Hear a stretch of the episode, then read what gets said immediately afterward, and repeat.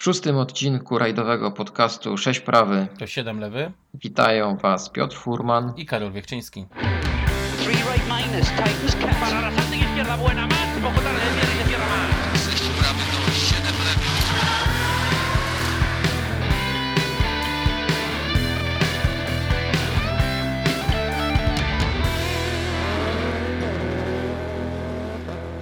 No dzisiaj nie mamy niestety dobrych wiadomości. Kajetan Kajetanowicz i Maciek Szczepaniak ukończyli rajd Sardynii, ale na odległym dziewiątym miejscu w WRC 3. Wypadli z trasy podczas y, pierwszego dnia i stracili bardzo dużo czasu. Samochód nie był uszkodzony, ale auto o własnych siłach nie, nie mogło wyjechać. No No niestety mały miałem, błąd. właśnie miałem mówić, że ciężko to nazwać wypadnięciem. To było takie tak naprawdę zsunięcie się z drogi. No tak, ale e, nie udało się ustrzelić hat-tricka, czyli trzeciego zwycięstwa z rzędu, co nie zmienia faktu, że Kaito pokazał bardzo dobre tempo, potem odrabiając straty jechał bardzo szybko, kręcił czasy w pierwszej dziesiątce zaraz za samochodami WRC. Także to bardzo optymistycznie na przyszłość. No i e, najważniejsze, myślę. że są punkty. No i najważniejsze, że są punkty. Jest ich niewiele, no ale udało się. Udało się ukończyć ten rajd. E, Wygrał Ożie. No tu, tu nie będzie chyba Tym samym, niespodzianki. tak, zrównał się tym samym e, liczbą zwycięstw w rajdzie Sardynii z, z Sebastianem Lebem. No i cóż, tutaj widzimy, że Toyota chyba jednak nie, nie da dojść do głosu pozostałym e, zespołom w tym roku i zgarnie oba tytuły.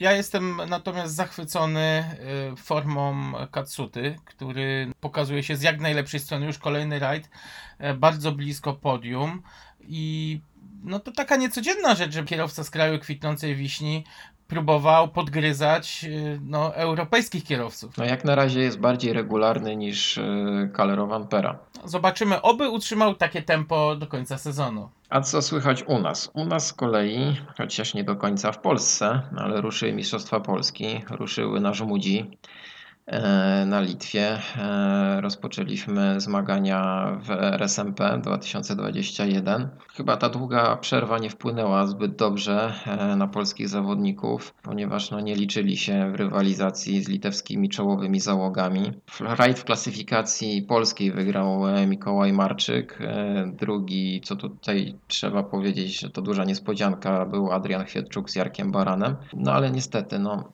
nie widziałem e, podobnego tempa w porównaniu do litewskich kierowców. E, I tutaj chyba w dalszym ciągu mamy problemy, jeżeli chodzi o polską czołówkę w jeździe po szutrze. Nawet pozwolę sobie tak sparafrazować tytuł takiego ciekawego filmu z lat 90. Biali nie potrafią skakać. No i nasi chyba nie potrafią za bardzo jeździć po szutrach w dalszym ciągu. Na dystansie 107 km OS-owych strata przekraczająca minutę do zwycięzcy no jest Duża. duża. Co tu dużo tak. mówić, jest stratą dużą. E, No ale dobrze, ruszyły Mistrzostwa Polski.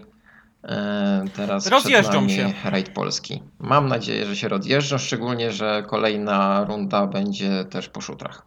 Co jeszcze? E, Na szutrach testował Fiestę w specyfikacji Rally 3 Sobiesław Zasada. Niestety na fotelu pilota nie będzie tym razem pani Ewy. Zastąpi ją Tomasz Borysławski. No i wszystko wygląda bardzo obiecująco. Te pierwsze kilometry pokonane po raz pierwszy z sekwencyjną skrzynią biegów to musiało być nie lada przeżycie dla naszego mistrza, ale daje radę. Sobiesław Zasada podkreślił, że w porównaniu e, do samochodów, którymi startował wcześniej, no, rzuciła mu się w oczy ta lekkość prowadzenia i prostota obsługi tego samochodu. Ale kręcił nosem też na elektronikę, na nadmiar tej elektroniki e, w tych nowych No, samochodach. tego, tego nie uniknie, tego nie uniknie. No tutaj trzeba jeszcze dodać, że w Kamieniu Śląskim testował też wnuk Sobiesława Zasady.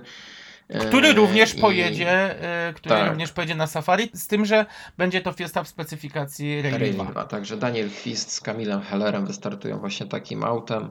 Już z wielką niecierpliwością e, oczekujemy na, na start rajdu Safari e, i na wyniki naszych polskich zawodników. No i trzymamy kciuki. Oczywiście.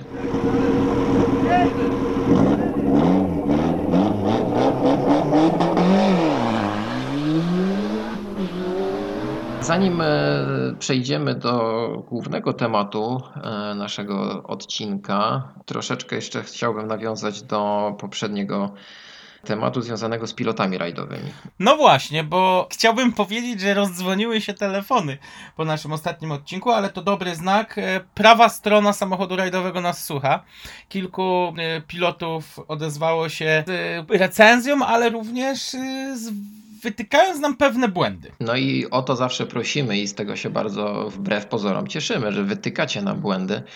E, Mi przydarzył się taki błąd, e, ponieważ e, wsadziłem Maćka Maciejewskiego do bagażnika Lancera Wiesława Steca na rajdzie Wisły 97, e, a stało się to na rajdzie Wisły 96. Także przepraszam i pierwszy raz właśnie Maciek Maciejewski podróżował w bagażniku w 96 roku na rajdzie Wisły, a potem w 97 powtórzył ten wyczyn na rajdzie Helmut. E, Z kolei drugą e, sprawą, którą e, też jeszcze musimy może nie tyle sprostować, co doprecyzować, to jest kwestia notatek Maćka Wisławskiego. Sprawdziłeś u źródła. Tak, sprawdziłem u źródła, rozmawiałem z Maciejem i jeżeli chodzi o przepisywanie notatek, to owszem, tak na początku kariery, a potem, kiedy już zmieniły się zasady zapoznania z trasą, było trochę mniej czasu na, na, na, na sporządzanie tych notatek, e, już był rekonesans, dwukrotny przejazd. Wtedy Maciej stwierdził, że już e, tych notatek e, nie przepisywał. E, Także chyba tyle w nawiązaniu do poprzedniego odcinka i zabieramy się za naszego rześkiego staruszka.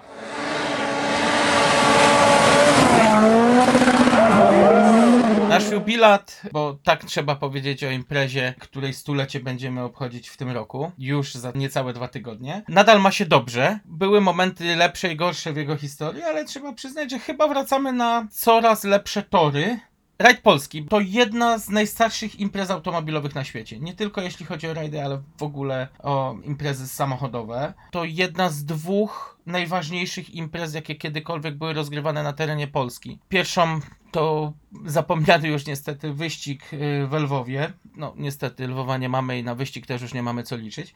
Natomiast Rajd Polski to impreza, która swoją historią e, sięga do tamtych czasów i jest drugim co do długości trwania najstarszym rajdem na świecie zaraz po e, legendarnym Monte Carlo. Właśnie, no 100 lat to jednak jest szmat czasu. 77. edycja właśnie rozegrana zostanie za dwa tygodnie. No, podjęliśmy się dosyć trudnego tematu. Tak szczerze powiedziawszy, możemy mówić o tym w nieskończoność, o historii tego rajdu, o wydarzeniach, o zawodnikach, którzy startowali, e, a startowali w tym rajdzie zawodnicy, którzy mają na koncie e, tytuł Mistrza Świata. E, Więc e, no, zaczniemy tradycyjnie od historii, i to chyba od takiej e, zamierzchłej. Dla mnie najbardziej fenomenalne jest to, że mm, ten rajd rozwijał się wraz z rozwojem naszego kraju i, i, i to widać. On był świadkiem przemian ustrojowych i to jest pewnego rodzaju cud, że tak umęczona impreza, tak impreza z tak bogatą, ale i trudną historią istnieje do dzisiejszego dnia i nadal możemy się nią cieszyć. Wszystko zaczęło się od y, 1908 roku, czyli jeszcze czasy przed odzyskaniem przez Polski niepodległości, kiedy to powołano Towarzystwo Automobilistów Królestwa Polskiego. E, w zasadzie nawet nie 1908, bo w 1908 roku zaczęto opracowywać statut organizacji, natomiast zatwierdzono ją w 1909 roku.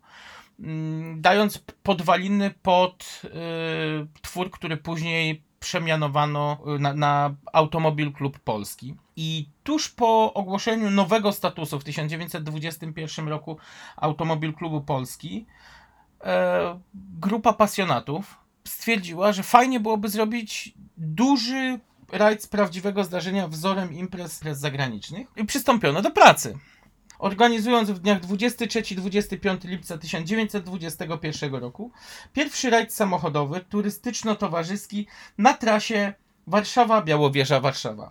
Dystans 600 km, zgłoszonych całe 6 załóg, Niemniej jednak pamiętać trzeba, że to impreza mająca swój czas w początkach automobilizmu, więc pokonanie 600 km dla tych samochodów była nie lada wyczynem. A co dopiero tutaj mówić o rywalizacji sportowej. No ja wiem, że tutaj ta zamierzchła historia to jest twoja domena, e, ale zacząłeś e, mówić o rajdzie, o pierwszej edycji rajdu Polski, który jeszcze wtedy się oczywiście tak nie nazywał, ale to wtedy właśnie była oficjalnie pierwsza edycja tego rajdu, ale Wspomniałeś właśnie o Towarzystwie Automobilistów Królestwa Polskiego, a właśnie ta grupa zapaleńców e, już w 1913 roku zorganizowała e, rajd też na dystansie około 600 km na trasie Warszawa-Łódź, Radom, Puławy, Lublin, Warszawa. E, w podobnej formie ta impreza została powtórzona rok później i to był taki międzynarodowy rajd dookoła Królestwa Polskiego. Ale nie możemy tego oczywiście zaliczyć e, jeszcze do e, cykli rajdu Polski. No bo nie było E, jeszcze oficjalnie wszystko- Polski. Tak, tak, to wszystko odbywało się na terenie zaboru rosyjskiego, więc nie, nie możemy powiedzieć o tym, że to był rajd polski. Także tak jak powiedziałeś, zaczynamy od, od roku 1921. I zwycięstwa Tadeusza mm, Heine na Dodżu. Co ciekawe, z y, sześciu zgłoszonych samochodów aż cztery dojechały do mety. Tadeusz Heine to bardzo malownicza postać, y, związana z polskimi rajdami przedwojennymi. No niestety rok później już nie miał tyle szczęścia. Y, Druga edycja mm, rajdu była po raz pierwszy edycją międzynarodową. Jego nazwa została zmieniona na Międzynarodowy Raid Automobil Klubu Polski. To nie jest błąd, To tak nie jest kiedyś błąd. właśnie się pisało. Tak. To był najpierw raid, potem był raid przez i krótkie i dopiero potem właśnie pojawiło się już oficjalne słowo raid. E, więc właśnie wspomnij może trochę o, o, o tych takich e, zmianach e, nazewnictwa tego, tego rajdu. Tak, no najpierw wspomniany rajd samochodowy turystyczno-towarzyski, później e, międzynarodowy rajd o Puchar AP. W latach 30. kontynuował tradycję międzynarodowego rajdu o Puchar Automobil Klubu Polski. Ta nazwa przeszła również na czasy powojenne. W 1947 roku, w pierwszej powojennej edycji, udało się utrzymać nazwę międzynarodowego rajdu Automobil Klubu Polski. Natomiast już w 1954 roku nazwę zmieniono na ogólnopolski rajd samochodowy. Nie straciliśmy tą rangę e, imprezy międzynarodowej. No, nie było się czem, czemu dziwić. Władza komunistyczna e, niezbyt pochlebnie spoglądała w stronę samochodów rajdowych. Kojarzyło się to jednak ze zgniłym imperializmem. W 1960 roku nazwę zmieniono na Rajd Polski i ta nazwa obowiązuje mm, do dzisiaj. Taka ciekawostka, że w 60 roku e, wraz z, a, z awansem imprezy do Mistrzostw Europy e, Rajd Polski debiutował jako 20 rajd Polski. Także co do tego, co powiedziałeś, że będziemy obchodzić w tym roku 77. edycję, to jest mocno dyskusyjna rzecz i jeżeli zaczniemy wliczać w to wszystko mm, rajdy pokoju i przyjaźni, to wyda się to Tak, wszystko bardziej tak. skomplikowane. Musimy tak na to zwrócić uwagę właśnie, że no nie, nie będziemy się tak sugerować e, tą płynnością tych edycji, biorąc pod uwagę właśnie liczbę przerw w rozgrywaniu tego rajdu. Dokładnie, przerwy to jest ten sam problem. Wróćmy jednak do 1922 roku. Tutaj zwycięzca z edycji wcześniejszej, Tadeusz Heine, nie miał tyle szczęścia. W pierwszej międzynarodowej obsadzie em, znalazł się ponownie, jednak problemy ze startem, problemy z y, sabotażem jego samochodu, y, jak to ładnie e, określono w e, komunikacie prasowym, cukier w rozpylaczu sprawiły, że Tadeusz Heine miał problemy z rozruchem silnika. Pamiętajmy o tym, że te rajdy w tamtym czasie przede wszystkim bazowały na jeździe na regularność, ale punktowane było tak samo wyjechanie w określonym czasie z parku zamkniętego, punktowany był rozruch tego samochodu. Mm, Warto również powiedzieć, bo o tym jeszcze nie wspominaliśmy, rajdy e, w początku swojej historii wyglądały w następujący sposób. Trasa była przejeżdżana na regularność, ale na tej trasie były wyznaczone coś, co moglibyśmy nazwać jako odcinki specjalne. Była próba zrywu hamowania, była próba górska. Oprócz tego były też określone próby sprawnościowe pokroju Gymkan. Y, To akurat chyba znamy z wyczynów Kena Bloka, ale już w tamtym czasie pewne elementy takich zabaw y, były rozgrywane jako elementy sportowe. No dobrze, że wtedy te samochody nie dysponowały taką mocą jak auto Kena Bloka. E, Ale pamiętajmy, że rzeczywiście- na oponach y, o, bardziej przypominających opony rowerowe mm, nawet moc 20 koni mogła być mocą zawrotną. Tak, można było zerwać przyczepność z pewnością. Ciekawostką była też załoga rajdowa, bowiem oprócz kierowcy i nawigatora bądź też mechanika, w pojeździe znajdował się kontroler, który był wyznaczony przez organizatora i każdy samochód posiadał na pokładzie kontrolera, plus dziennikarza, który opisywał przebieg e, imprezy sportowej. Mm, Ale nie chodzi tutaj o kontrolera biletu. Oczywiście, nie? Także tak, tu chodziło o... przybliż może rolę tego członka załogi. Kontroler miał pilnować, czy załoga nie dokonuje zabronionych napraw. Tutaj też jest taka anegdota mm, opisana przez y, Witolda Richtera, człowieka wielce zasłużonego dla polskiej motoryzacji, e, gdzie podczas... Uczestnika rajdu Polski Ucze-. I triumfatora, tak. Podczas imprezy bodaj w 30 roku, no, mieli problem z chłodzeniem samochodu. Auto przy podjeździe pod górę e, wygotowało całą wodę z układu chłodzenia. Dodanie wody było obarczone dodatkowymi punktami karnymi, które no, zabrałyby mu w tamtym czasie mm, wysoką lokatę w klasyfikacji generalnej. No tak, bo ty mówisz właśnie tutaj o tych zawiłościach regulaminowych, które się bardzo zmieniały oczywiście, szczególnie w tych latach przedwojennych i powojennych. No te rajdy naprawdę zupełnie inaczej wyglądały. Pewnie młodsi słuchacze nawet są, nie są w stanie wyobrazić tego, jak, jak bardzo inne rajdy były wtedy, a, a teraz. No, to zupełnie inna historia. Wrócę jeszcze do tej anegdoty właśnie z, z wygotowaną wodą z układu. Witold Richter y, zapytał się właśnie kontrolera, czy jest w regulaminie napisane, że e, mówimy tylko o dolewaniu wody. Kontroler potwierdził dwukrotnie, tak chodzi o wodę, więc zatrzymano się przy pierwszej lepszej gospodzie i do układu chłodzenia dolano piwo. Nieścisłości regulaminowe są właśnie w bardzo dobry sposób wykorzystywane i no, jak się okazuje, mogą trochę zmienić e, losy i wyniki rajdu. E, Witold Richter w tamtym czasie ukończył ten, ten rajd na bardzo wysokiej pozycji, nie obarczony żadnymi punktami karnymi, natomiast w kolejnych latach zmieniły się regulaminy, zastąpiono słowo woda y, słowem ciecz. Ale to tylko pokazuje właśnie rolę tego kontrolera. Bardzo często zdarzało się, że no, kontroler po jakichś ciężkich przeżyciach na trasie rajdu e, zżywał się z załogą, przymykając oko na niektóre skróty czy, czy e, kruczki e, albo naciąganie przepisów i, i, i regulaminów. Miałem właśnie o tym powiedzieć, że taki kontroler pewnie był bardzo łatwym takim no, mm, członkiem załogi do tego, żeby go przeciągnąć na własną stronę. Pamiętaj o tym, Piotrze, że już w tamtym czasie mówimy o bardzo agresywnej polityce reklamowej koncernów e, samochodowych, czy Chevrolet, czy Dodge, czy e, polskie marki, polskie montownie Lil Brau i Lowenstein organizowały zespoły fabryczne, przygotowując w jednakowy sposób e, kilka samochodów dla, dla załóg fabrycznych.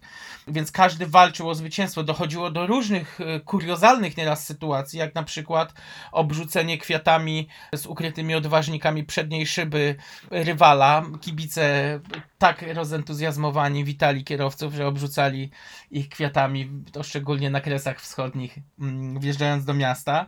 No i bardzo często zdarzało się, że tam co po niektórzy mieli poukrywane odważniki kilogramowe, które skutecznie rozbijały przednią szybę.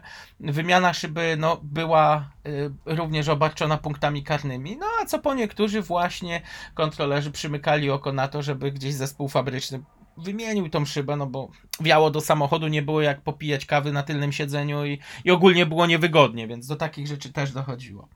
Ciekawostką jest w tamtym czasie również podział na klasy, bo on też ewoluował w przedwojennych latach rajdu Polski. Pierwsze były to klasy uzależnione od y, pojemności silnika, ale tak ładnie określone e, mianem samochody duże, samochody średnie i samochody małe, samochody sportowe. Tutaj chodziło bardziej o, o pojemności mm, skokowe.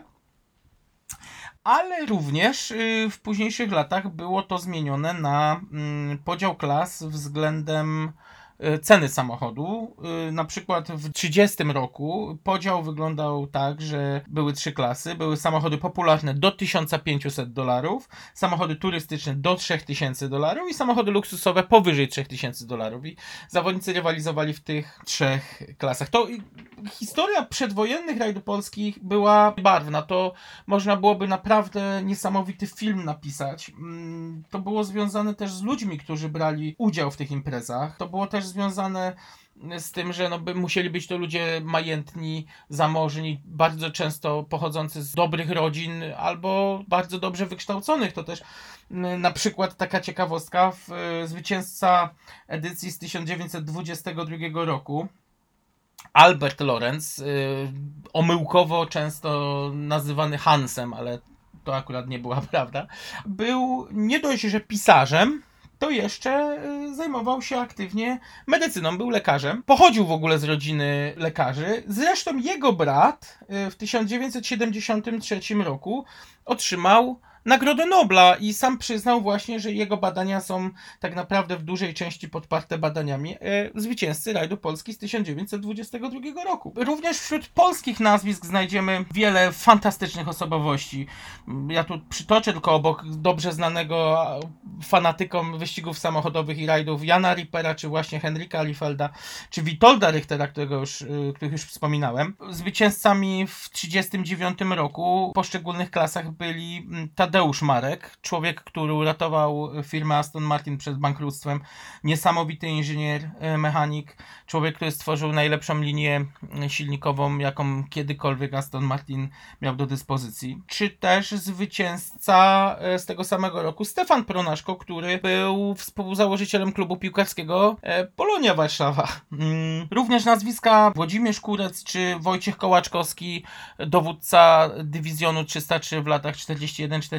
No to tylko pokazuje, że tam śmietanka i elita e, polskiego społeczeństwa brała udział. Imprezy w tamtych czasach były rozgrywane bardzo często pod patronatem e, prezydenta Mościckiego czy marszałka Rydza Śmigłego. O trudności niech świadczy trasa rajdu z 1939 roku, już wtedy uznanego za jedną z najtrudniejszych imprez w Europie.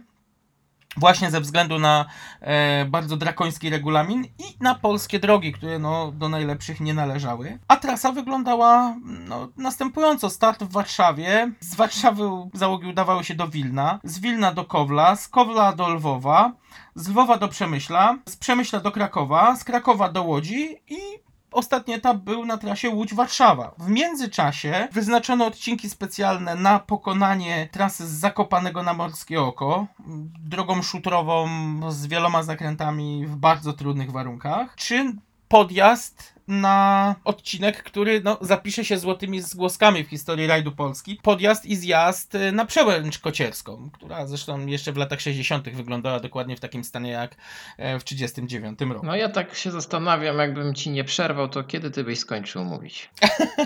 Ja jestem fanatykiem tego początkowego rozwoju rajdu Polski. Naprawdę wspaniałe czasy. Tak, ale jeśli już ci przerwałem, no to warto tutaj wspomnieć jeszcze o tych klasach, o tym podziale na klasy, bo właśnie dobrze, że o tym powiedziałeś. E, Ten podział na klasy i zwycięzcy tylko w poszczególnych klasach e, byli zgłaszani w latach e, 1929-1959, czyli przez 30 lat tak naprawdę nie było zwycięzcy w klasyfikacji generalnej, tylko właśnie zwycięzcy w poszczególnych klasach. No, ale też się nie ma czemu dziwić. Po II wojnie światowej rajd, który został wznowiony, jak już wcześniej powiedziałem, w 1947 roku, na starcie zebrał samochody pokroju DKW, Jeepy Willisy, czy też KDF-y, a z drugiej strony były drogowe Steyery, czy nawet Austro Daimler, więc y, tutaj wy, No, wyznaczanie... zawodnicy jechali czym mogli, no wiadomo. Tak, więc pod ręką, zwycięzcy klasyfikacji generalnej mijało się z celem. No. ale z jednej strony jednak no, tych samochodów za dużo wtedy nie było, więc y, a podział na klasy był dosyć szczegółowy, więc tutaj też taka ciekawostka, że jednak no moim zdaniem akurat łatwiej byłoby chyba wyłonić zwycięzcę klasyfikacji generalnej stosując jakieś współczynniki. Ale okej, no rzeczywiście, Na przez pewno 30 łatwiej. lat mamy tylko, no tak mi się wydaje, może, Ale może rzeczywiście. No tego nie wiem do, koń, do, do końca, ale rzeczywiście przez 30 lat mieliśmy zwycięzców w poszczególnych klasach, aż do 60 e, roku, kiedy rajd polski został eliminacją Mistrzostw Europy.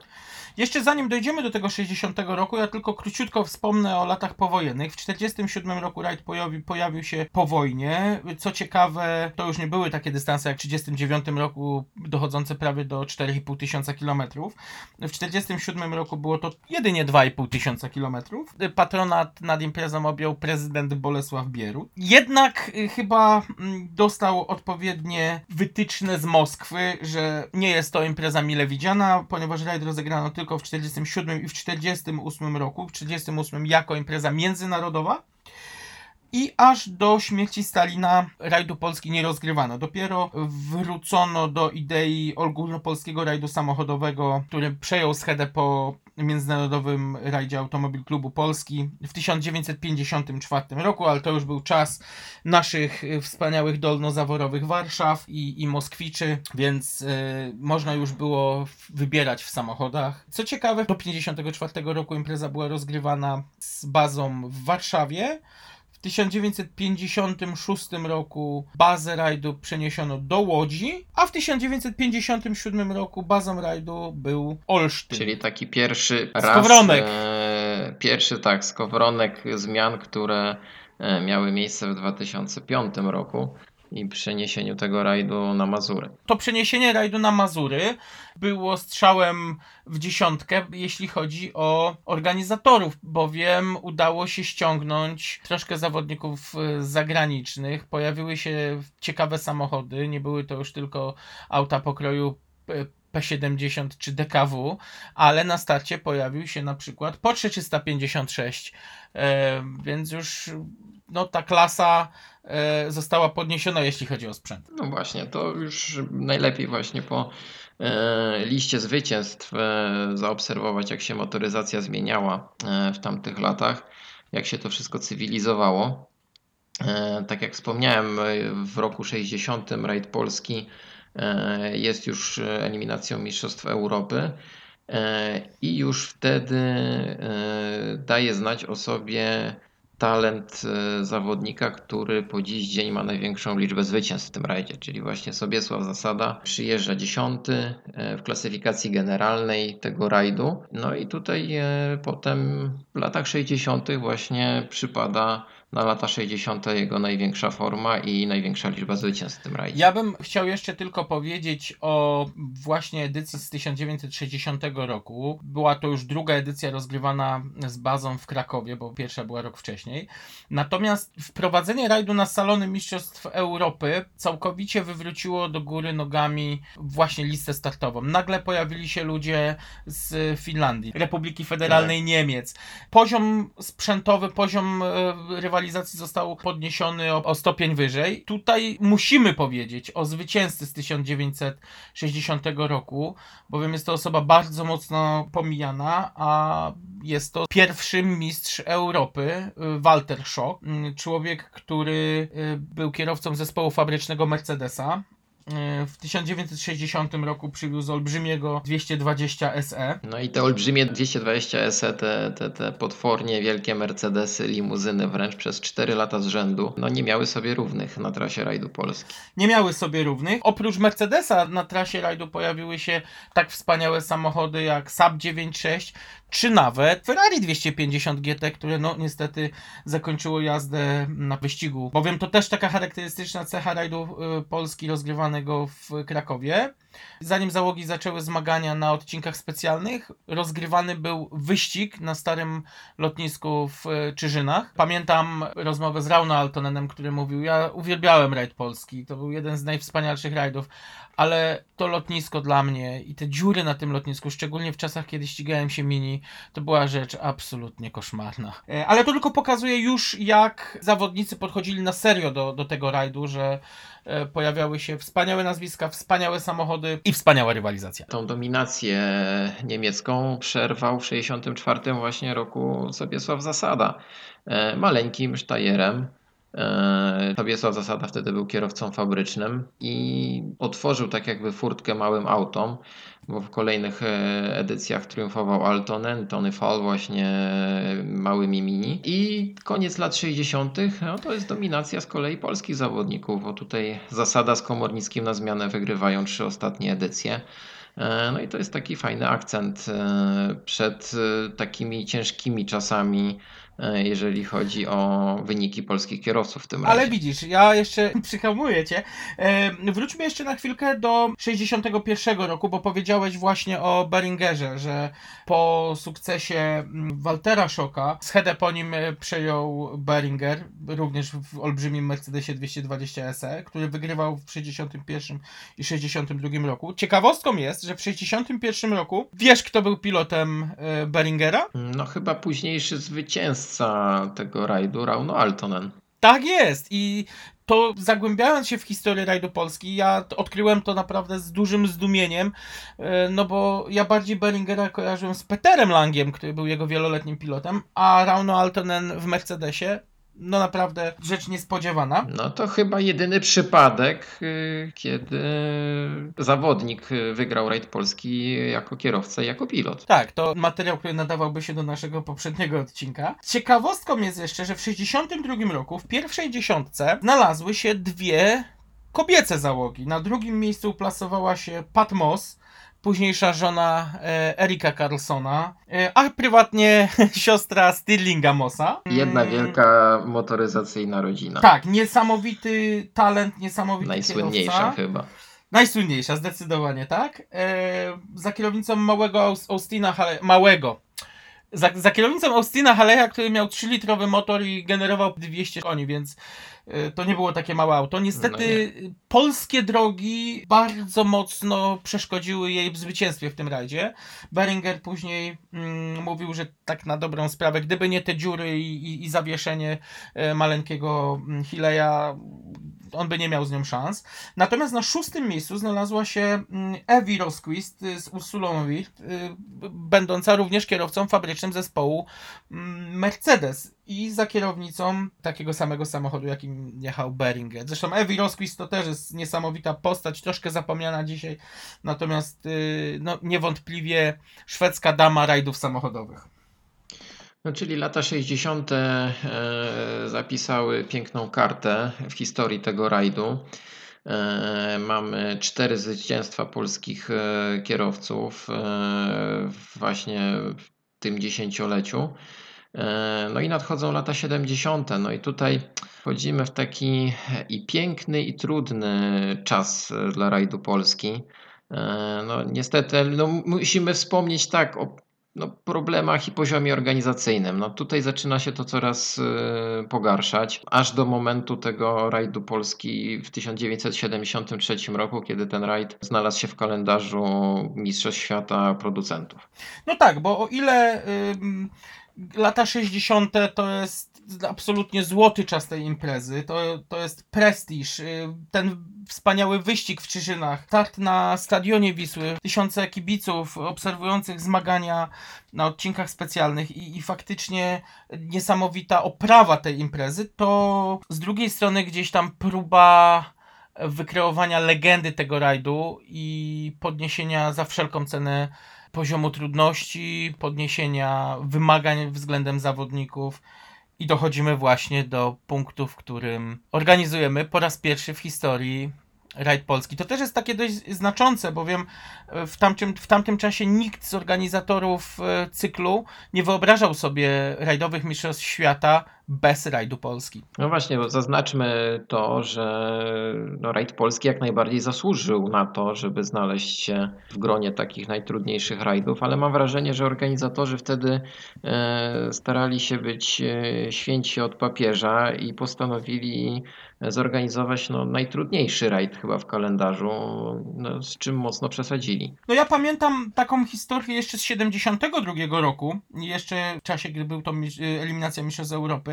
Zwycięzcą rajdu został Rafaele Pinto, kierowca fabryczny zespołu Fiata. Drugi Niestety na mecie... nieżyjący już. e, Nieżyjący, tak. Drugi na mecie zameldował się młodziutki wówczas Walter Röll, tak, to ten sam Walter Röll znany później z em, zwycięstw za kierownicą Audi Quattro. E, Rell prowadził wtedy prywatnie przygotowanego Forda Capri i absolutnym szokiem dla dziennikarzy była wypowiedź Rella na temat rajdu Polski, że rajd jest przereklamowany, że wcale nie jest taki trudny, e, że jako impreza nie było żadnego problemu, że są trudniejsze imprezy na świecie i on tutaj bez problemu może przyjechać i w przyszłym roku wygrać. Myślę, że Rel sobie starał w ten sposób dodać trochę animuszu i takiego poczucia pewności siebie. E, On znany jest z tego, że ma właśnie taki charakter. Tak. E, Jest taki przekorny, można powiedzieć. No i rzeczywiście mógł to tak e, ocenić. Ale jest, jeżeli jesteśmy e, jeszcze na tym etapie lat 70. e, rajdu Polski, no wspomniałeś właśnie słusznie o Walterze. Walter potem zdobył tytuł Mistrza Europy, tytuł dwukrotny, dwukrotnego Mistrza Świata, ale jeszcze jeden kierowca wystartował e, w rajdzie Polski. Niestety nie ukończył go, który też ma na koncie tytuł Mistrza Świata. Znaczy jeszcze wtedy nie miał tego tytułu, ale potem go zdobył. Nie wiem, czy wiesz o jakim kierowcy mówię. Nie? Zaskoczyłeś mnie. E, W 80 roku wystartował Stig Blomqvist z Saabem 99 Turbo. A no tak. Niestety samochód nie wytrzymał i zepsuł się i Stig nie ukończył tego rajdu. No ale przecież już dwa lata, trzy lata później był mistrzem świata. No tak, to tylko dowodzi o, o trudach tej imprezy i poziomie, że przyjeżdżali do Polski najlepsi kierowcy tamtego okresu. No właśnie, i teraz ten poziom organizacyjny tych edycji krakowskich e, jest coraz e, gorszy. Rok 73 pokazuje to aż, aż e, nadto e, wyraźnie. E, Te średnie prędkości wymagane od zawodników e, na trasach dojazdowych są wyśrubowane no, do, do jakichś nierealnych wartości. No do tego dystans y, 3200 km właśnie jeszcze- rajdu, z czego 750 km OS-owych zgrupowanych w 55 odcinkach To jest aż niewyobrażalne To robi tak, wrażenie. w dzisiejszych czasach. No i dochodzi do tego, że rajd Polski w 73 roku kończy tylko trzy załogi. Trzy załogi zostają sklasyfikowane, pozostałe przekraczają limit e, czasu i zostają wykluczone. Rajd wygrywa Achim Warbold. Trzeci wtedy przyjeżdża Maciej Stawowiak na polskim Fiacie. E, No i tutaj chyba jest taki największy punkt zwrotny e, w historii tego rajdu i widzimy, że coś niedobrego się zaczyna dziać e, w poziomie organizacyjnym. No to mnie troszkę nie dziwi, że Międzynarodowa Komisja Sportów Motorowych zdecydowała się odebrać w sezonie 74 em, organizację eliminacji Mistrzostw Świata. E, Jeżeli z 65 załóg zostaje sklasyfikowanych jedynie 3, reszta odpada, no to coś tutaj nie gra. No to czy nie był pierwszy przypadek? E, Podobna sytuacja miała miejsce w 67 roku, kiedy e, drugi raz rajd polski wygrał sobie Sław Zasada. Wtedy też tylko trzy załogi zostały sklasyfikowane, no ale wtedy rajd nie był rundą Mistrzostw Eliminacja Świata. Mistrzostw Świata. E, Mhm. No, gwoździem do trumny są wydarzenia z roku 74. W rok po tym, jak e, zorganizowaliśmy nieudaną rundę Mistrzostw Świata, Sobiesław Zasada przywiózł piękny, błękitny Alpin. Chyba najpiękniejszy Tak, samochód rajdowy w e, historii, jak dla mnie. Widzę to auto aż oczami wyobraźni, jak, jak pięknie musiało się wtedy prezentować. No ale koniec startu małżeństwa zasadów jest no wręcz tragiczny. Na samym początku rajdu, na odcinku specjalnym, e, spotykają jadący pod prąd samochód sędziów wiozących karty, drogowe. Mhm. E, dochodzi do zderzenia. Zasadowie się muszą wycofać. Na szczęście nic im się takiego nie stało. To trzeba rozpatrywać No, w kategorii wtedy- cudu, bo to z tej Alpiny praktycznie nic nie Tak. zostało, samochód został skasowany. Tak, to jest małe, lekkie auto. Weźmy to pod uwagę, że te Z zabezpieczenia kompozytowym na nadwoziem. poziomie, Mm. Nie były na takim poziomie jak, jak dzisiaj. Tutaj chyba wszyscy powiedzieli sobie dość. Mm, Musimy coś zrobić, żeby było lepiej. No na pewno dość powiedział sobie Sobiesław Zasada, który po tym rajdzie stwierdził, że nigdy więcej nie wystartuje mm, w rajdzie Mistrzostw Polski. No i słowa dotrzymał. No i sprzedano na odcinku specjalnym, to było koło Sanoka na woziutkim przy dosyć dużej szybkości, około 130. Spotkałem na drodze samochód jadący z przeciwnej strony. Mianowicie ten samochód miał dowieźć jakieś karty na start do OS-u. No, trasa zamknięta, no, była właściwie, mm, dochodziło do czołowego zderzenia, no ale jakoś uratowaliśmy się przed tą czołówką i skończyło się na tym, na czym się skończyło. W 1975 roku e, rajd zostaje przeniesiony do Wrocławia. Zaczyna się nowa era tego rajdu, chyba najbardziej znana dla większości kibiców. E, Zmienia się też regulamin Mistrzostw Europy.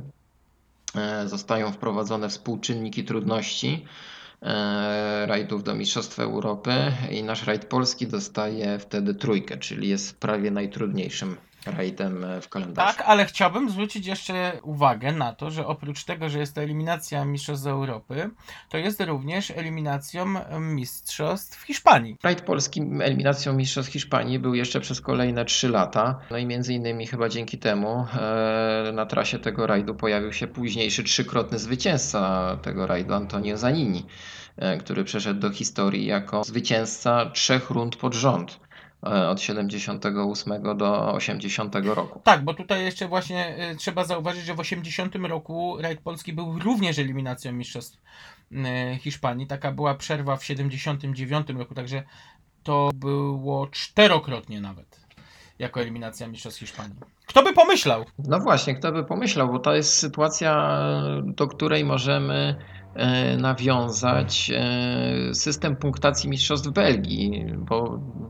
po, potem jeszcze powiemy o tym, dlaczego właśnie tak wielu belgijskich kierowców, belgijskich załóg pojawiało się e, na trasach rajdu Polski. No z kolei właśnie e, wyniki z rajdu Polski zaliczały się też do punktacji w mistrzostwach Belgii. No ale y, patrząc na edycję z 77, 78 czy y, 79 roku i patrząc na nazwiska, jakie przewijają się przez y, listy startowe, y, no tu już nie ma wątpliwości, że pomimo, że była to eliminacja Mistrzostw Europy, to nie przeszkadzało przyjeżdżać do Polski najlepszym załogom. Antonio Zanini, Yoshi Klein, Billy Coleman, Franz Wittmann, znany później z zespołu Audi, e, czy nawet Bernard Darnisz, e, Flanci Stratos, e, rywalizujący e, z Andrzejem Jaroszewiczem. Zresztą ten ostatni 70, edycji 77 na pewno nie zaliczy do mm, udanej mm, z racji wy- wypadku. Tak, rok po, po zwycięstwie w 76 roku, no niestety Andrzej miał wypadek e, dosyć poważny, ale tutaj właśnie koniec lat 70. e, i zbliżamy się do największego kryzysu z kolei teraz tej imprezy, bo tak jak dobrze wspomniałeś,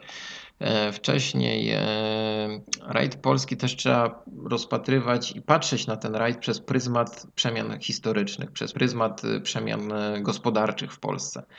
E, No a lata 80. w Polsce no to lata kryzysu. I po raz ostatni przed dłuższą przerwą właśnie w 1980 roku e, rajd polski zostaje e, rozegrany i dopiero wraca jako kolejny rajd polski w roku 84.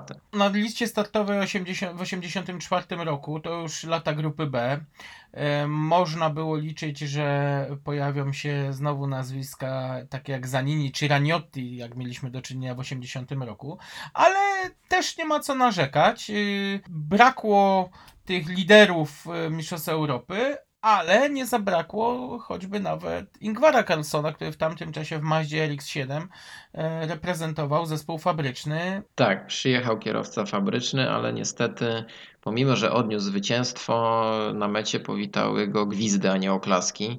E, I tu warto wspomnieć e, dlaczego.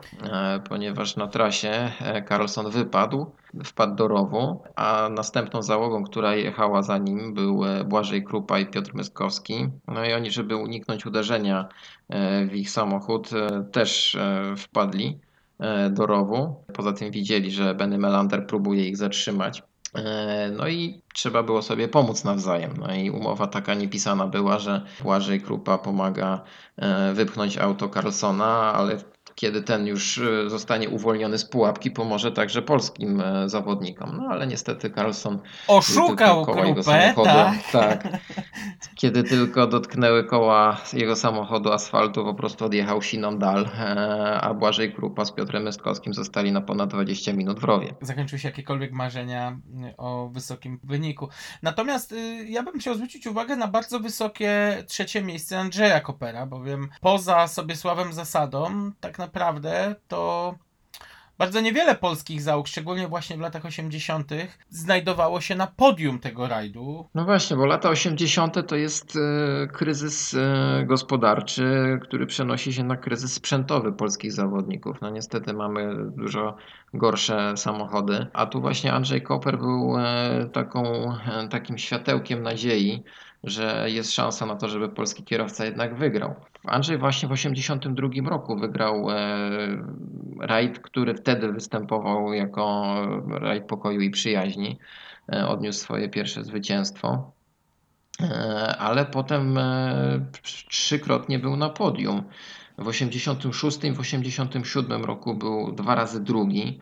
E, W 86 dojechał przed Szerlą, a z kolei w 87 rozdzielił Feriancza i Kolewa, no, zawodników, którzy naprawdę tam odgrywali pierwsze skrzypce podczas tej rywalizacji. Także rzeczywiście tutaj trzeba wspomnieć o tych e, doskonałych miejscach Andrzeja Kopera, no, których e, później no, jakoś za bardzo nie miał kto powtórzyć. Trzeba tu przyznać, że walcząc z maleńkim Renault 5 Alpine, nawet w 1984 roku z samochodami pokroju Nissana 240 e, RS czy Forda Escorta, czy nawet e, Talbota Sunbeama Lotusa, no trzeba było wykazać się nie lada zdolnościami. Wspomniałeś o rajdzie pokoju i przyjaźni. E, Przybliż może troszkę ten twór, bo o ile rajd polski już od wczesnych lat 70. bodaj od 71 roku był eliminacją Pucharu Pokoju i Przyjaźni, e, to ten kryzys gospodarczy 81 roku e, sprawił, że już w dwóch kolejnych latach e, rajd był rozgrywany w troszkę innej formie, bo przypomnijmy, w 81 roku rajdu nie było. Tak, w 1981 roku ani rajd polski, ani rajd pokoju i przyjaźni nie został rozegrany. Z kolei w 1982 i w 1983 roku ten rajd e, rozegrano. Tutaj zwycięstwa podzielili dwaj najwięksi rywale, czyli Marian Bublewicz właśnie i Andrzej Koper. W 1983 roku triumfował właśnie Marian Bublewicz z małą przygodą po drodze, ale to właśnie o niej więcej zaraz pewnie powiesz. Co to było w ogóle? Co to za twór, ten e, Puchar Pokoju i Przyjaźni? No, w największym uproszczeniu możemy powiedzieć, że to były takie Mistrzostwa Europy e, dla wschodniej Europy, czyli dla tych krajów e, e, tak zwanego e, RWPG. E, I e, na szczęście ten epizod trwał krótko. To doświadczenie tylko trwało dwa lata. W 1984 roku właśnie ten rajd wrócił e, do Mistrzostw Europy, chociaż ten powrót związał się też z obniżeniem współczynnika. Wtedy ten rajd został zdegradowany do współczynnika 2. No ale dobrze się stało, że w ogóle wrócił na e, arenę Mistrzostw Europy. Tak, w tych ciężkich czasach to, to było właśnie no, bardzo, bardzo istotne i, i ważne dla organizatorów, a także dla naszych zawodników. Wspomniałeś jednak o incydencie z e, rajdu pokoju i przyjaźni 83. No tam doszło do takiej dość niecodziennej sytuacji. Organizatorzy postanowili przedłużyć trasę odcinka specjalnego bez y, uprzedzania zawodników. OS został przedłużony około 300-400 metrów. Y, no, z tym, że pół biedy, gdyby to było po prostej, y, to było na dość krętej sekcji. Mm, Do tego jeszcze pomiędzy zapoznaniem z trasą a mm, samym rajdem y, naprawiono nawierzchnię. No i spowodowało tym, że w pewnym momencie mm, Marian Bublewicz, prowadzący w rajdzie, został zaskoczony brakiem notatek nawigacyjnych, no bo tam, gdzie miała być metalotna, y, tam w dalszym ciągu była trasa odcinka specjalnego. Skończyło się to na dachu w rowie. No i interweniował Jacek Bartość z OBR-u. Mm, No, można powiedzieć, że została cała sprawa załatwiona przy zielonym stoliku, ale i słusznie, bo takich rzeczy organizatorzy nie powinni robić. Y, Wyniki tego odcinka specjalnego zostały anulowane. Mm, No i po 15-20 minutach y, pobytu w rowie Poloneza Mariana Bublewicza udało się postawić na koła i, i, i Maniek ukończył e, ten rajd zwyciężając. Mówiąc jeszcze o 80 latach, nie sposób pominąć edycji z 1986 roku, czyli schyłkowego okresu y, rajdowej grupy B mm, w Mistrzostwach Europy. Rajd ten obfitował w prawdziwy festiwal dramatów, bowiem już na samym początku, e, bodaj na piątym odcinku specjalnym, e, z rywalizacji odpada jeden z pretendentów do zwycięstwa, Attila Feyranch, demolując całkowicie lewą stronę swojego mm, Audi Quattro 2 Samochód zostanie odbudowany, ale mogę powiedzieć, że ślady tego wypadku są na nim widoczne do dnia dzisiejszego. Rajd przedwcześnie kończy również nasza czołowa załoga, Marian Bublewicz, pilotowany tym razem przez Janusza e, Wojtynę w Polonezie 2000 Turbo. Na 12 odcinku specjalnym opuszczają drogę, no i już nie wrócą do rywalizacji. No i kiedy wydawało się, że już wszystkie karty zostały rozdane i rajd padnie łupem e, włoskiej załogi Mauro Pregliasco, Alessandro Cavalleri w Lanci 037 przygotowanej przez bardzo dobry zespół Tregazele. Zaczyna dziać się coś dziwnego. Na, trzy odcinki przed metą nagle w samochodzie Pregliasco mm, zaczynają być problemy z silnikiem. Samochód gaśnie, załoga zjeżdża na pobocze, czegoś szuka pod maską, czegoś szuka w kokpicie, po czym kontynuują jazdę do, do mety odcinka, ale już nie podbijają karty drogowej. Kolejne dwa odcinki specjalne przejeżdżają również nie podbijając y, karty drogowej i po przejechaniu 30 odcinka specjalnego, mm, czyli na trzy odcinki przed metą rajdu, wycofułem się z rywalizacji, podając y, przyczynę wycofania jako usterkę mechaniczną, konkretnie uszczelkę pod głowicą. No, przez wiele lat ta wersja egzystowała, natomiast dzisiaj już można śmiało powiedzieć, że mm, no, włoska załoga wycofała się z bardzo prozaicznego i troszkę wstydliwego mm, powodu y, dla pilota bowiem e, Alessandro Cavalleri zwyczajnie zgubił kartę drogową i no, bez karty drogowej nie da się kontynuować rywalizacji. Tym sposobem e, rajd padł łupem Branisława Kuźmica z Jugosławii za kierownicą e, Renault 5 Turbo. Drugi na mecie zameldował się Andrzej Koper z Krzysztofem Gęborysem w Renault 11 Turbo, a trzeci e, stopień podium padł łupem załogi ym, Szedla Oziębło w fabrycznym Polonezie 2000. Ale tutaj e, jeszcze zostaniemy przez chwilę e, po tej historii w latach 80., po trzech zwycięstwach e, kierowców z KDL-i, jak to możemy powiedzieć, czyli dwukrotnym zwycięzcą był Branisław Kuźmicz, Jugosłowianin, a także Węgier Attilia Ferjancz. Do głosu zaczynają dochodzić załogi z Belgii, jak już wcześniej wspomniałem. E, W 1988 roku pierwsze zwycięstwo belgijskiego kierowcy. e, Rajd wygrywa Mark Sulet. No i zaczyna się taka seria belgijska. e, Chwilami przerywana przez zwycięstwo Pieroliattiego czy zwycięstwo Erwina Webera. I tutaj taka bolesna chwila przychodzi, ponieważ Zachód nam odjeżdża coraz bardziej i coraz bardziej wyraźnie widzimy przepaść między, między sprzętem, a także umiejętnościami naszych zawodników, a zawodników z Belgii czy też z Włoch. No wielkim takim e, przegranym, można powiedzieć, e, tej różnicy sprzętowej jest e, Marian Bublewicz, który no za wszelką cenę próbował nawiązać rywalizację z czołówką europejską, ale tak naprawdę udaje mu się to tylko przez chwilę w 1992 roku e, kiedy zajmuje trzecie miejsce i zdobywa wreszcie upragnione podium na tym rajdzie. Prawie że płaczę z radości. Marian, marzyłeś o miejscu piątym, jest trzecie, to rzeczywiście duży wynik. Nie, to ja nie wiem, to jest chyba jakaś siła wyższa, dar od Boga. Nie spodziewałem się, że będę tak wysoko. Rok później niestety Mariana już e, nie ma. Oczywiście został honorowany tym, że nie przyznano pierwszego numeru startowego w 1993 roku, e, w którym no, też e, mamy taki ważny jubileusz, bo mamy właśnie 50. rajd Polski, 50. edycję i taką chyba najlepszą chwilę na podsumowanie tego, co się wydarzyło No, dotychczas. straszna szkoda, że Marian nie mógł celebrować tej pięćdziesiątki e, rajdu Polski. Nie była to zbyt szczęśliwa impreza dla niego, ale nie ma co się oszukiwać. Tak jak powiedziałeś, od końca lat 80.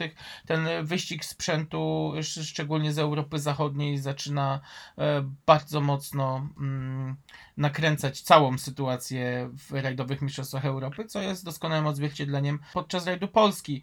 Ponownie patrząc na listę startową, Erwin Weber, Piero Liatti, Patrick Snies, Mark Sule, to jest absolutna szpica e, rajdów e, europejskich.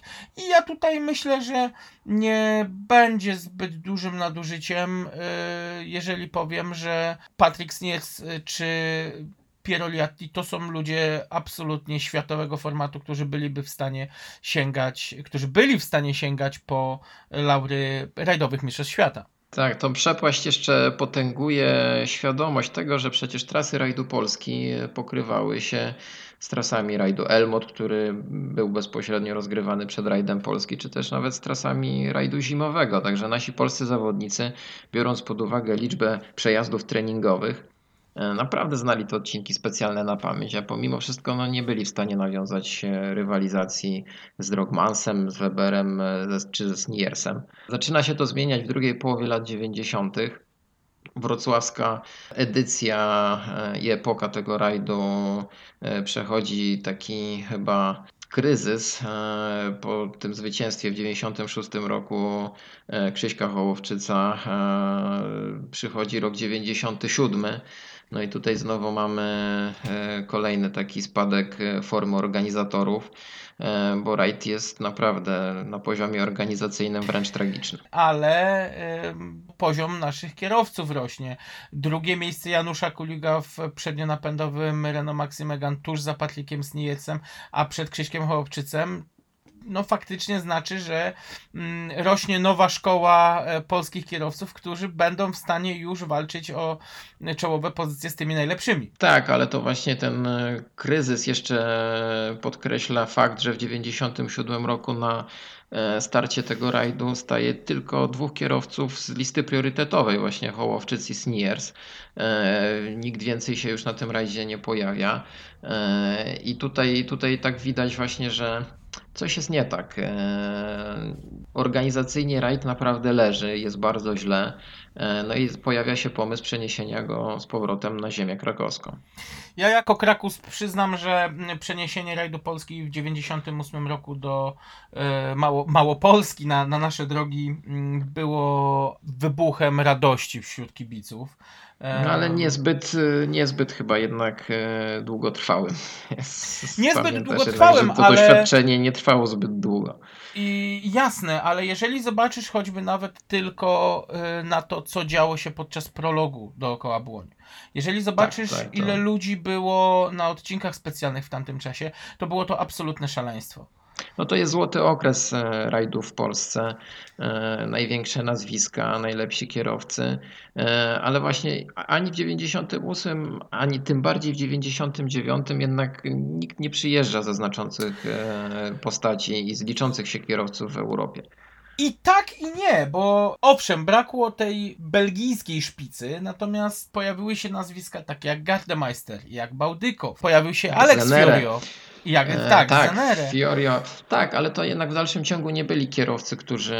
Znaczy, przyznajmy też e, jedno. Mistrzostwa Europy wtedy bardzo poważny kryzys Przeżywały regres, tak, to prawda. E, I, I to było aż, aż nadto widoczne. Ten 98 i 99 rok właśnie przypadły na taki ciężki okres w Mistrzostwach Europy. Szczególnie 99 rok, gdzie przyjeżdża chyba tylko dwie załogi ukraińskie, jedna czeska, jedna niemiecka. I to jest cała zagraniczna obsada tego rajdu. No, coś się dzieje niedobrego.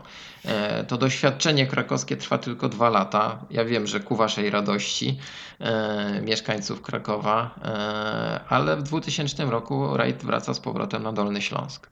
Ten brak rywalizacji z zawodnikami zagranicznymi e, był przyćmiony zmaganiami na arenie rajdowych mistrzostw polskich, bo no pamiętajmy, że to był, to był też złoty okres y, RSMP i ten cykl w tamtym czasie no, przeżywał swój rozkwit, więc to raczej na tym Nie, no obszarze tutaj- działań kibice byli bardziej skupieni niż na, nie wiem, obserwowaniu czy narzekaniu na brak y, zagranicznych załóg. Tak, no to o tym świadczy właśnie liczba kibiców e, na trasie rajdu w 98 i w 99 roku, ale właśnie w 2000 roku, jak wspomniałem, rajd wraca na Dolny Śląsk.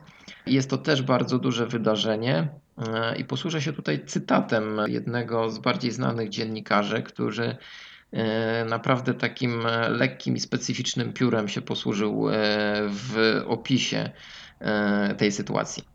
E, Eksperymenty medyczne e, przeprowadzane na żywo w Krakowie na niemłodym i schorowanym organizmie 79-letniego rajdu Polski zakończyły się pełnym niepowodzeniem. Pacjenta w stanie ogólnym ledwie żywym wypisano do domu na Dolny Śląsk, gdzie cieszył się dobrym zdrowiem przez ostatnie ponad 20 lat.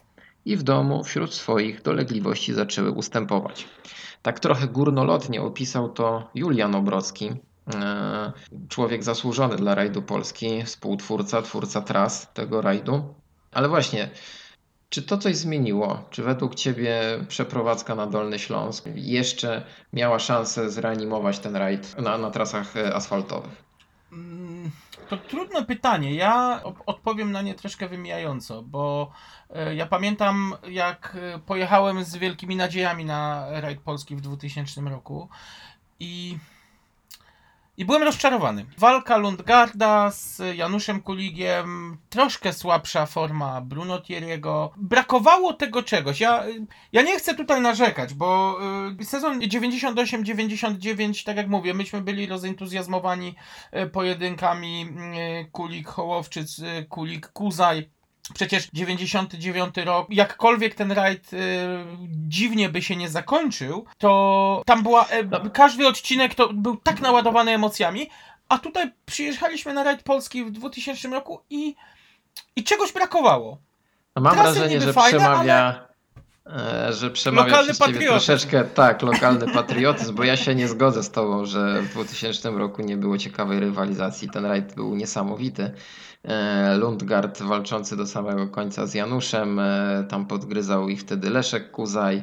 E, No nie zgodzę też się z tobą, Ja że może byłem miał jakiś spadek formy, ponieważ po No. prostu no, przednionapędowa Ksara na tych zabrudzonych asfaltach no, nie była w stanie dorównać e, autom ja się nie zgodzę. Bo popatrz No dobrze, z drugiej no ale- strony, co robił Janusz Kulik za kierownicą Megan Maxi. No może, może rzeczywiście wtedy w 98 roku te krakowskie trasy były bardziej wolne od zanieczyszczeń. Nie, ale, Ale, nawet, mówiąc poważnie, co, ale nawet jak przyjrzysz się mm, sezonowi 97 i, i zmaganiom na wrocławskich drogach, no druga pozycja Janusza Kuliga, okej, może nie było takiej rywalizacji jak tutaj pomiędzy Lundgardem i, i, i Kuligiem, natomiast y, Janusz wtedy przyjechał drugi w Ośce, przed Krzyśkiem Hołowczycem, przed mistrzem Tak, i- Europy. I niewykluczone, że rok później właśnie, gdyby nie awaria samochodu, wygrałby ten rajd, e, a tak do historii e, jako zwycięzca w samochodzie przednionapędowym e, przeszedł Luca Pedersoli, który w 2004 roku za kierownicą Peugeota 306 Maxi e, wygrał z Leszkiem Kuzajem. No tu y, jeszcze Eee. wspomnę tylko, że y, do tych krakowskich edycji, zresztą tak jak do, do rajdu krakowskiego Janusz nie miał szczęścia najpierw w 99 roku dachowanie i e, pożar eskorta praktycznie pod domem rodzinnym w Łapanowie Janusza. No a w 98 roku wspaniała walka mm, Janusza z Krzyśkiem Hołowczycem, zakończona głupią awarią układu paliwowego Tak, której można było uniknąć wtedy, ale no niestety skończyło to się tak, jak się skończyło.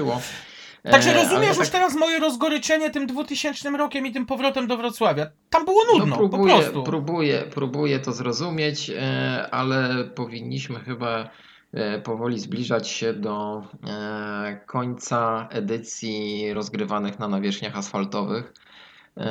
Właśnie już wspomniałem o 2004 roku i tym zwycięstwie Luki Pedersoli. To był taki ostatni akord właśnie rajdu Polski na Dolnym Śląsku, bo już w 2005 E, No chyba największa zmiana w historii tego rajdu następuje. E, Zmienia się lokalizacja, ale przede wszystkim zmienia się całkowicie nawierzchnia. Ja najbardziej ubolewam, że y, od 2003 roku no to była rywalizacja Aut Super 1600 i Enek, no bo No tak, wtedy to już właśnie się Zakaz zmienia regulamin. Tak, Mhm. sk- zmienia się regulamin Mistrzostw Europy, bo trzeba przypomnieć tutaj, e, że od 2004 roku e, samochody WRC już nie mogą startować e, i e, też zmienia się w ogóle kalendarz Mistrzostw Europy. E, Rajdy do Mistrzostw Europy i podział na współczynniki obowiązuje do 2003 roku. Nasz rajd Mhm. polski od 89 roku do 2003 ma współczynnik 20, czyli ten największy, najwyższy i najtrudniejszy. E, I od 2004 roku już mamy stały kalendarz Mistrzostw Europy bez współczynników. No a w 2005 roku, tak jak już powiedziałem, przenosiny na szutry. No i właśnie, czym to było tak naprawdę spowodowane według Ciebie, że ten rajd aż tak bardzo zmienił lokalizację? Ja myślę, że Polski Związek Motorowy czuł pismo nosem, że FIA będzie chciało rozszerzać eliminację rajdowych mistrzostw świata na e, inne kraje i być może to już był początek tego myślenia o powrocie rajdowych mistrzostw świata do Polski. No właśnie tak mi się wydaje, że to było jednak związane e, z realiami e, związanymi z Mistrzostwami Świata, ponieważ no, FIA wyraźnie powiedziało, że tak, jeśli chcemy zorganizować e, rajd e, do Mistrzostw Świata, no musi to być rajd shooterowy. No i tak też się stało. Dla mnie to była dobra zmiana. Przede wszystkim dlatego, że strasznie mało mamy rajdów szutrowych w Polsce. I jeszcze takie święto rajdowe w postaci rajdu Polski, który ma szansę być eliminacją rajdowych mistrzostw świata, jest rozgrywana no, na chyba najbardziej z malowniczych rodzajów nawierzchni. To było coś naprawdę fantastycznego. Ja pamiętam, jak, jak w 2005 roku pojechałem na rajd Polski i no to był inny świat. To było naprawdę Tak, duże pewnie. przeżycie. Pewnie tam spotkaliśmy się gdzieś e, przy odcinkach specjalnych, ale rzeczywiście ta zmiana wcale tak e, na złe nie wpłynęła, e, jeżeli chodzi o kondycję tego rajdu. Chyba nawet Szczególnie- poprawiła. Mhm, szczególnie, że mieliśmy do czynienia tak naprawdę z plejadą Enek. No tak, bo no wtedy wiadomo, że już y, te realia były samochodowe zupełnie inne, e, ale nie mogliśmy narzekać na brak rywalizacji i brak e, czołowych zawodników wtedy walczących o Mistrzostwa Europy. No, przez, cztery sezon, przez trzy sezony od 2005 do 2007 pasjonowaliśmy się rywalizacją między Hołkiem a e, Szwedem. Swedlundem mhm. który przybił, że tak powiem, e, to zwycięstwo w ostatnim starcie w 2007 roku. Wreszcie udało mu się e, odnieść to, to zwycięstwo. E, Potem mamy ten przebłysk znowu polskich nazwisk. W 2008 roku rajd wygrywa Michał Bębenek. No a w 2009 wracają upragnione Mistrzostwa Świata. To był triumfalny powrót y, rajdowych mistrzostw świata do Polski. Byłeś na tym rajdzie wtedy? Byłem na tym rajdzie. Nie było chyba wtedy w Polsce większej przyjemności dla rajdowego kibica niż, niż jechać na rajd polski mm, do Mikołajek, e, oglądać na tych malowniczych szutrach e, te auta. Niesamowicie szybkie odcinki specjalne. To chyba zmora trochę zawodników, bo pamiętam, że podczas pierwszej edycji trochę osób narzekało, że jest potwornie szybko. Znaczy w późniejszych edycjach też trochę narzekano na te wysokie średnie prędkości, ale ten rajd y, naprawdę no, zostawił po sobie e, bardzo, bardzo dużo dobrych y, słów ze strony zawodników startujących w Mistrzostwach Świata i e, no, trzeba powiedzieć wprost, że był udaną e, e, edycją i udaną eliminacją. No i właśnie dlatego troszkę zastanawiałem się, mm, dlaczego te rajdowe Mistrzostwa Świata nie zostały pociągnięte na sezon 2010. To nie ma tego złego, jak to się mówi. E, Dzięki temu na listę zwycięzców wpisuje się Kajetan Kajetanowicz. e, Dołącza do tej grupy kierowców, którzy mają po trzy zwycięstwa. A Przypomnijmy, że po trzy zwycięstwa w tym rajdzie mają też e, Hołek, e, e, Robert Drogmans i Antonio Zanini. E, Także to też jest taka wąska Zacne grupa grono, kierowców. Zacne grono. E, I tak naprawdę Kajetan Kajetanowicz jest w tej chwili jedynym kierowcą, który jeszcze jest, e, ma szansę wyrównać e, rekord zwycięstw e, zasady. No jeżeli po, pojawi się y, rajd polski w rajdowych Mistrzostwach Świata, to kto wie. No wiemy, że oczywiście Kajetan ma zupełnie inny priorytet e, w tym sezonie, ale fajnie by było, jakby się pojawił w tym roku. Chociaż wiemy, że to nie nastąpi, ale pomarzyć można. Ale pomarzyć zawsze można. Tak, lata 2010-2013 to eliminacja rajdowych Mistrzostw Europy, jak wspomniałeś. I w 2014 roku znowu wracamy do kalendarza WRC. E, Zwycięstwo e, Sebastiana Ogier w Volkswagenie Polo. Też bardzo ciekawy rajd. Pamiętam, że e, wspaniała pogoda. Tak, wspaniała pogoda. No jak zwykle kibice pokazali dobitnie, e, że kochają rajdy samochodowe, polscy kibice. E, No i niestety też e, to było w jakiś tam pośredni nawet sposób czynnikiem, który spowodował, że ten rajd jednak został nam zabrany. E, No właśnie czekałem, to kiedy o tym władze F... No tak to tłumaczyły władze FIA. Myślę, że tam też inne względy wzięły górę. Nie będziemy tutaj może mm, wchodzić w jakieś szczegóły. E, No ale rzeczywiście, no byłem na tych wszystkich czterech edycjach e, Mistrzostw Świata od 2014 do 2017 roku. No i nie wyglądało to za dobrze, jeżeli chodzi o rygor i porządek e, na odcinkach specjalnych, a mam porównanie, bo bardzo często jeździłem na rajd Finlandii. E, No i tam sprawa zupełnie wygląda inaczej. Nie wiem ostatecznie tak naprawdę, co zadecydowało, no ale rajd e, wypadł e, z kalendarza Mistrzostw Świata. I nie Ja- wiem, czy, czy, czy wróci. Ja w 2016 roku miałem przyjemność rozmawiać z Michelle Mouton, która była decyzyjną osobą, jeśli chodzi o opiniowanie rajdów y, w kalendarzu rajdowych Mistrzostw Świata. I powiedziała, no niestety wprost, że problem kibiców w Polsce jest bardziej złożony niż nam się wydaje. To nie jest kwestia mm, tego, że ludzie nie chcą siedzieć grzecznie w strefach, tylko według niej dochodziło do tak kuriozalnych sytuacji, że kibice potrafili w nocy między pierwszym a drugim dniem wejść do środka lasu, wykaczować fragment, który był do tak zarośnięty, że nikt nie przypuszczał, że tam wejdą ludzie. I zrobić sobie miejsce do oglądania rajdu tuż przy samej hopie, w ekstremalnie niebezpiecznym punkcie odcinka specjalnego. Nie dało się ich w żaden sposób wygonić. Do tego jakieś chowanie się przed helikopterem e, w lesie i, i, i w otaczających OS krzakach. Ta opinia o polskich kibicach, którą usłyszałem od y, Michel Mouton, no nie była najlepsza. No to chyba to najlepiej właśnie pokazuje, że jednak ta kwestia kibiców e, miała znaczący wpływ. No, no powiedzmy sobie prawdę, no, władze FIA zostały mocno zaskoczone polską fantazją. I ja słuchając tego, co mówisz, to mam uśmiech taki ironiczny trochę uśmiech na twarzy, no ale rzeczywiście, no tacy jesteśmy. No. Polscy kibice są zdolni do wszystkiego. Kochamy ten sport. E, No niestety w wielu przypadkach e, przesadzamy z okazywaniem tej miłości. E, No i rajd polski pożegnał się z Mistrzostwami Świata. Czy wróci do kalendarza, nie wiem. Ale w 2018 i 2019 roku znowu mamy Mistrzostwa Europy. No i tutaj też patrząc na statystykę dochodzi do takiej ciekawej sytuacji. No, biorąc pod uwagę, że w zeszłym roku rajd z powodu pandemii się nie odbył, e, dwóch ostatnich zwycięzców to Rosjanie. Aleksiej Lukaniuk Mikołaj Gliazin. i tak, i Nicole Grazin. To są pierwsi rosyjscy zawodnicy, którzy no, odnieśli zwycięstwo w historii e, tego rajdu. Tego jeszcze wcześniej nie było. I tutaj też jest taki ciekawy zwrot w historii. Zobaczymy, co przyniesie zbliżająca się edycja. 77, jak wynika e, z historii.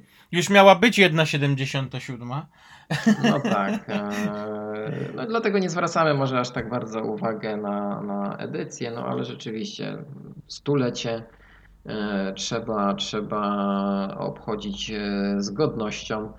E, Tegoroczny rajd polski odbędzie się bez kibiców, e, to już e, zostało potwierdzone. Jak to wszystko będzie wyglądać, mam nadzieję, że przekonamy się na własne oczy. No nie wiem, co jeszcze możemy dodać, bo na pewno takich ciekawostek jeszcze jest mnóstwo. Ja jeszcze trochę pomarudzę. No, straszna szkoda właśnie to co, to, co wspomniałeś, że rajd będzie rozgrywany bez kibiców. Już o ile jestem w stanie przełknąć to, że no nie jest to na stulecie, nie jest to edycja rajdowych Mistrzostw Świata, to no kurczę, szkoda będzie oglądać yy, rajd tylko z ekranu komputera czy też telewizora i że braknie tego nieodłącznego elementu tego sportu i, i naprawdę będę ubolewał nad tym. No ja nie ukrywam, że się wybieram setne, ur- setne urodziny jednak nie powinny tak wyglądać. No, nie powinny tak wyglądać, ale musimy tutaj wziąć pod uwagę mnóstwo czynników, które mają na to wpływ. Najważniejsze, że rajd się odbędzie. Myślę, że to się nie zmieni i rzeczywiście ten rajd e, pojedzie. W następnym odcinku w jaki sposób pewnie podsumujemy. A ja dorzucę jeszcze może na koniec garść ciekawostek e, związanych z tym rajdem, takich statystycznych. No jak wiadomo właśnie w całej historii tego rajdu e, zmieniła się nawierzchnia, na której został rozgrywany. I tutaj pomijając te wcześniejsze edycje, które były na trasach mieszanych rozgrywane, to mamy dwóch kierowców, którzy wygrali ten rajd zarówno na asfalcie, jak i po szutrze. E, Jest to Krzysiek Hołowczyc i Leszek Kuzaj. E, To oni właśnie połączyli tak jakby e, historię tego rajdu, wygrywając i na szutrze, i na asfalcie.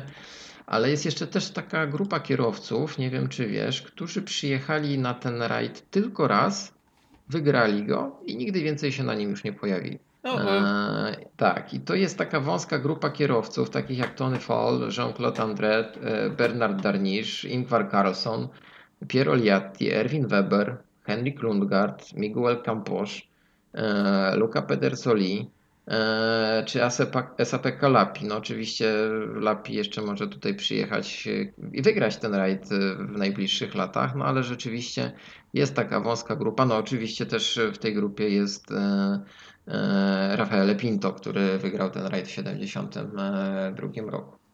Dla mnie bardzo pocieszające jest to, że starsze pokolenie mm, kierowców nadal bardzo ciepło e, wspomina ten rajd. Tak jak już ws- wspomniałem, Rauno Altonen em, w dalszym ciągu w samych superlatywach wypowiada się o rajdzie polskim i sam chętnie mówi, że bardzo chętnie wróciłby mm, nad Wisłę pościgać się. Co do rekordzistów, to podkreślmy tutaj, absolutnym rekordzistą co do, co do zwycięzców jest y, Sobiesław Zasada, cztery zwycięstwa. Mm, Na drugim miejscu jest y, pięciu zawodników, dobrze mówię, Egzekwo, No czterech. czterech, bo nie wiem, czy oprócz Krzyśka Hołowczyca, Kajetanowicza, Tak, Drogmansa cztery. i Zaniniego ktoś wygrał Cztery, jeszcze tak, tak, trzy razy?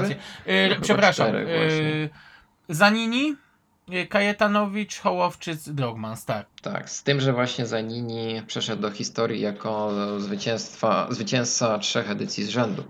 Temu, tego się nie udało dokonać nikomu innemu. Największą liczbę podiów ma y, Sobiesław Zasada. Mm, 10 razy stawał na pudle. y, Drugi jest Krzysztof Hołowczyc. 6 razy. Trzeci, chyba najbardziej pokrzywdzony kierowca z tego grona, Michał Sołowow. 5 razy stawał na podium. Nigdy nie wygrał rajdu Polski. No niestety, no nie udało mu się, pomimo że był jednym z czołowych kierowców w Mistrzostwach Europy e, w tych czasach szutrowego rajdu Polski, no nie udało mu się. E, No, nas cieszy na pewno, że te lata, e, kiedy polscy zawodnicy wrócili do rywalizacji, były takie no, przyjemne dla nas i na pewno będziemy wspominać jeszcze bardzo długo. Jak myślisz, czy jest szansa, że w tym roku wygra ten rajd polski zawodnik? Będę trzymał kciuki, no y, to powiem tak trochę przekornie. To wszystko zależy, kto przyjedzie z zagranicy. No, spodziewamy się dosyć dobrej obsady tego rajdu i ja tutaj trochę chyba będę malkontentem, ale no nie widzę jakichś zbyt dużych szans na to, żeby polski zawodnik e, stanął na najwyższym podium. E, No, Rajd Żmudzi dość mocno zweryfikował umiejętności naszych kierowców na luźnych nawierzchniach. No, Ale pożyjemy, rajdy, zobaczymy, to są rajdy, dokładnie. Ale chciałem jeszcze wrócić na chwilkę do statystyki, e, bo nie da się mówić o e, rajdzie Polski, e, nie mówiąc o jeszcze jednej bardzo ważnej postaci, o człowieku, który całe swoje życie splódł z losami mm, tej imprezy. Pewnie wiesz, o kim mówię. No, Pewnie mówisz tutaj o Marku Ryndaku, którego już niestety wśród nas nie ma, e, ale jest e, w dalszym ciągu chyba samotnym liderem, jeżeli chodzi o liczbę startów w tym rajdzie. Tak, dokładnie. 27 y, zaliczonych imprez. No, wartość niesamowita. No, robi to wrażenie e, i chyba nie wiem, czy jest w stanie ktoś pobić ten rekord. E, Starty, pamiętamy starty jeszcze Fiatem e, Cinquecento, e, ale pamiętamy też historyczne starty Syreną, czy dużymi Fiatami, Ładami. No ogólnie zawodnik, który przeszedł właśnie do historii rajdu Polski.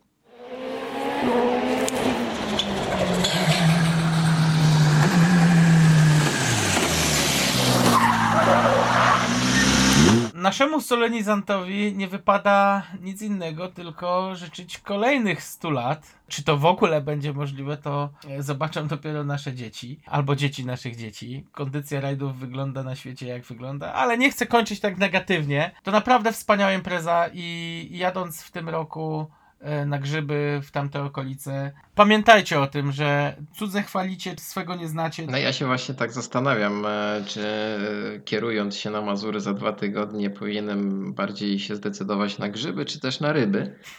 E, Ale mam nadzieję, że nie zabraknie mnie tam, że będę mógł e, obserwować ten rajd na żywo. E, No za dwa tygodnie też będziemy już przygotowywać e, kolejny odcinek e, podcastu.